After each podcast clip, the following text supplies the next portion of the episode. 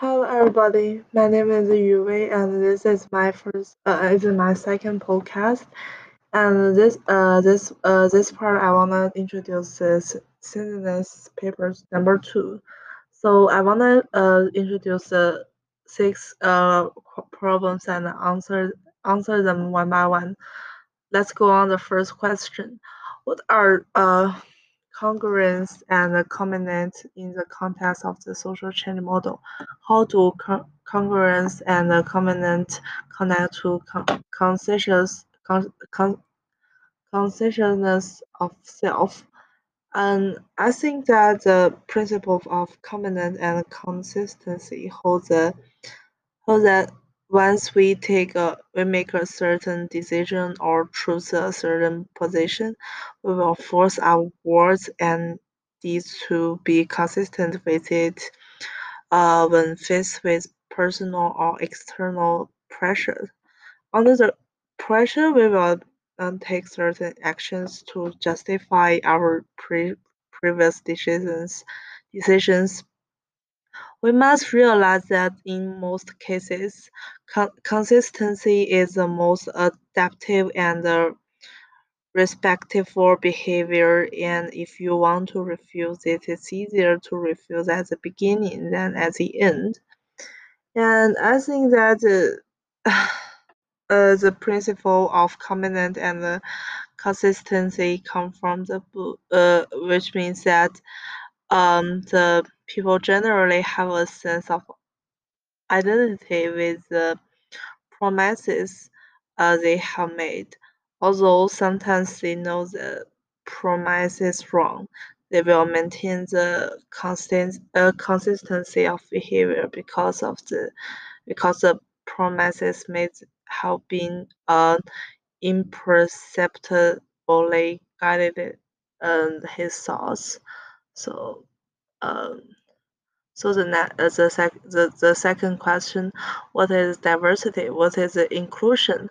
How are the two concepts similar? How are they different? What are the barriers to diversity and inclusion? How can we use diversity and inclusion in the leadership? Um, I think inclusion and diversity are two concepts that we often mention in um, many social environments like um, and the differences between the two can be identified. You may have heard of organizational goals, in which the organization uh, promotes a culture of uh, diversity and inclusion. What does it mean? Uh, this article attempts to clarify the difference between these two words through examples. Let us first look at the two words. Diversity highlights people's differences in gender, race, uh, sexual orientation, and so on. Uh, that means that diversity may be something we cannot change, and the inclusion highlights the need to include different people on a single platform that is uh, respected and and valued. Uh, so inclusion want us to uh, to make everyone be equal. So that's my uh, as you can see, the main difference between the diversity and inclusion is that although the diversity focuses on difference, inclusion focuses on involving all these different people.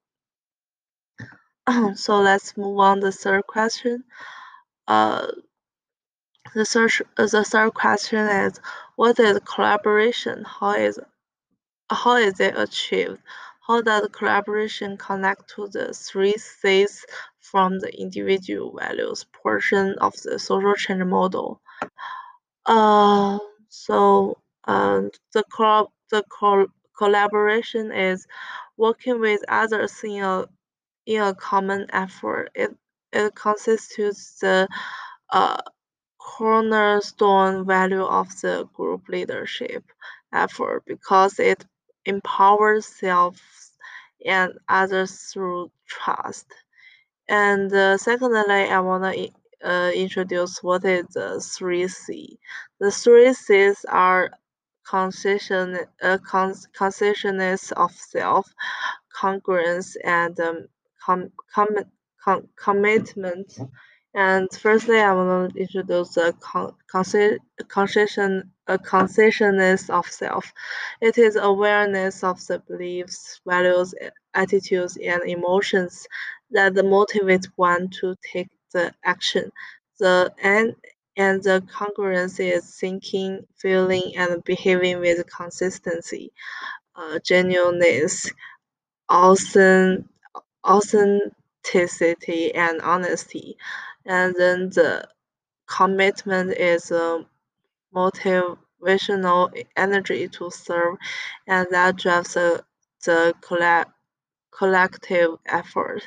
The commitment implies a, pers- a passion, intensity, and duration. Uh, so this is the three C's mean, and uh, I think the values a portion of the social model is very important. That will make the make the ability of leadership more strong, uh, more uh, stronger. And the first question explain the theory of servant leadership and how it can help to build a constructive climate. My answer is the a, a servant leader shares power, puts the needs of the employees first, and help people to develop and perform as, uh, as highly as possible. And I read the I read the the, the book that uh, the article which tell me uh, told told us uh, America America armies uh, tradition like the the captain will will do more things for their uh, for his soldiers and the soldiers will feel warm and it will improve the efficiency of the of the whole team. And uh, that's why i think the uh the the, the servant leadership will build a construct constructive climate because everyone feel warm and they they they they, they love the team and they improve the efficiency and that's that's how uh, it build a constructive climate. So the fifth question, what is a what is common purpose? How does the common purpose connect to and related relate to collaboration? Uh, so I think the common purpose uh, you can you can see is uh, the goal of the whole team. And uh, how does a common purpose connect connect and related to collaboration? You know if you have a goal and you will you will know you will you will think how to how to achieve it and the collaboration is a like a process uh, of achieving the goal you know? So i think the uh, the, the relationship of the common purpose and the collaboration is the goal and the result uh, uh the goal and the pro- process and that's my understanding. And uh, the sixth question the final the final one is plan patrick lennon's Sinus five dysfunction of a team and ideal team player models, and how they both connect to leadership and the social change model. Uh,